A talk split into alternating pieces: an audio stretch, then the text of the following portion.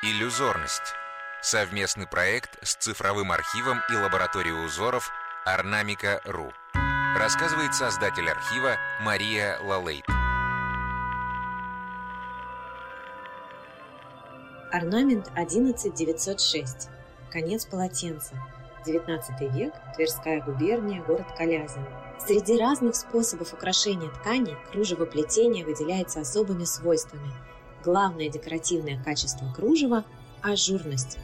На воздушном фоне, тонком, как паутинка, или замысловатом, звездчатом, прихотливо вьется волнистая линия, разбросаны фигуры узоров. Кружево XIX века из Калязина Тверской губернии имеет характерные местные особенности. Среди изгибов льняной велюшки горят красные, желтые, синие звездочки и решетки. Встречаются также фигурки петухов, изображения пестрых бабочек. Калязинское кружево с его наивной пестротой и незатейливостью облика привлекает особой теплотой, ориентацией на нарядность ежедневного быта. Творческая ассоциация от Ильи Осколкова-Ценципера, дизайнера и предпринимателя.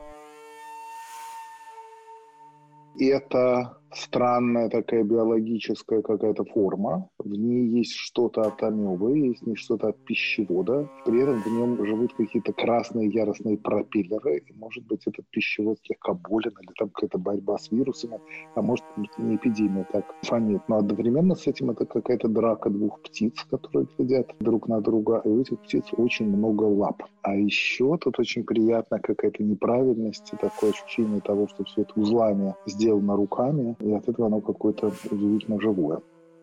Изучить узор можно на сайте ornamica.ru slash podcasts.